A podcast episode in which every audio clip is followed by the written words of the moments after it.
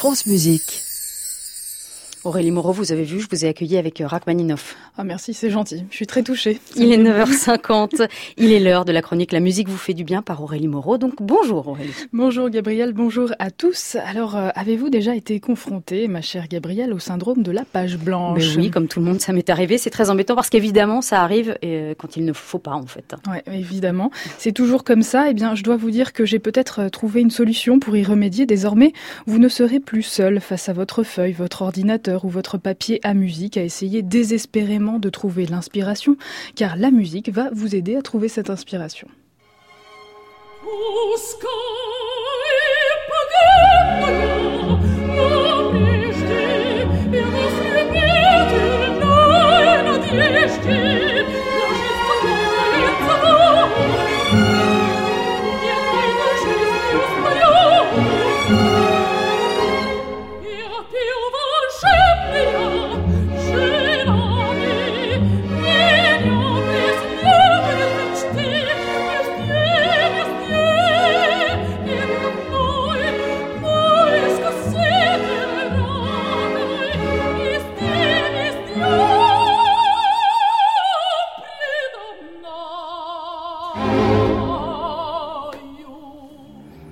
s'arrête sur ce moment où Tatiana déchire la lettre qu'elle essaye désespérément d'écrire à Onegin pendant le premier acte de Jeanne Onegin de Tchaïkovski.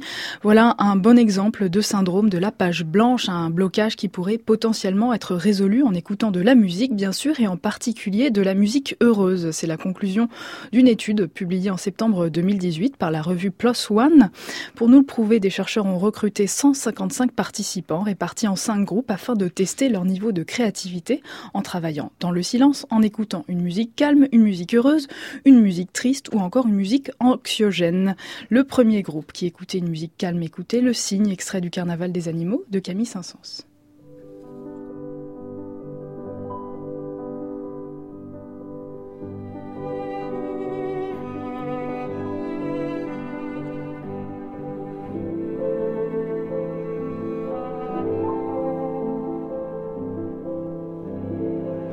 Le deuxième groupe et sa musique heureuse écoutez les quatre saisons de Vivaldi.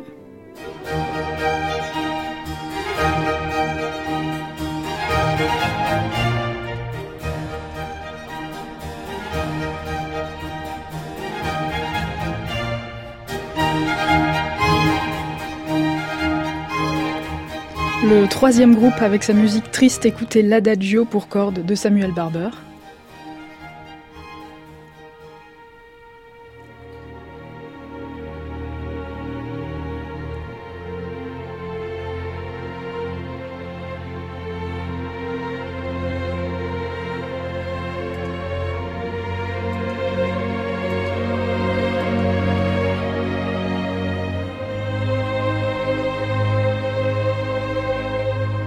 Et le quatrième, écoutez Mars, extrait des planètes de Gustav Holst en guise de musique anxiogène.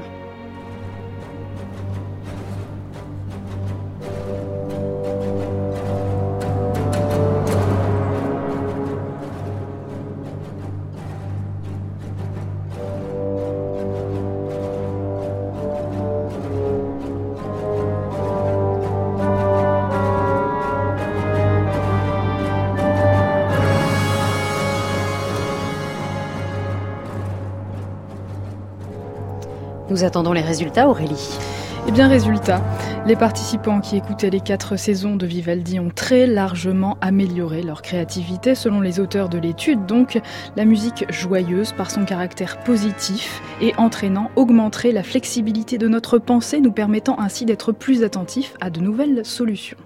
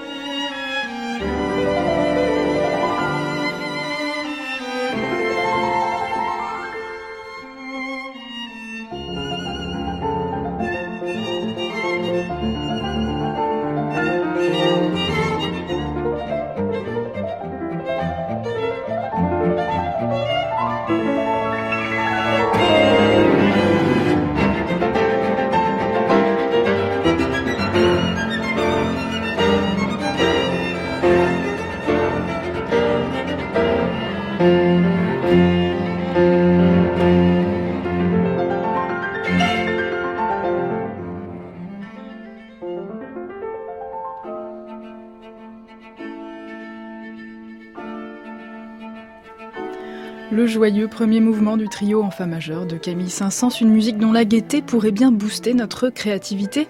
En revanche, je dois vous signaler qu'un contexte sonore trop bruyant nuit à la créativité. Quoi Mais comment ça? Je ne peux pas écrire un roman en discothèque en écoutant Beyoncé à fond? Non, Gabriel, je suis désolée, il va falloir oublier cette idée. Euh, c'est ce que nous montre euh, une étude publiée en 2012 dans une revue américaine, euh, étude réalisée sur 60 étudiants qui ont été invités à proposer des idées innovantes pour créer un nouvel objet. Pendant leur travail de réflexion, les participants portaient un casque diffusant des sons d'intensité différente équivalent à 50, 70 ou 85 décibels. Et le résultat est le suivant. L'environnement sonore modéré de 70 décibels s'est montré bien plus propice à la génération d'idées créatives, que l'environnement plus calme à 50 décibels. Quant au contexte sonore le plus bruyant, à 85 décibels, il a très nettement été associé à de plus faibles niveaux de créativité.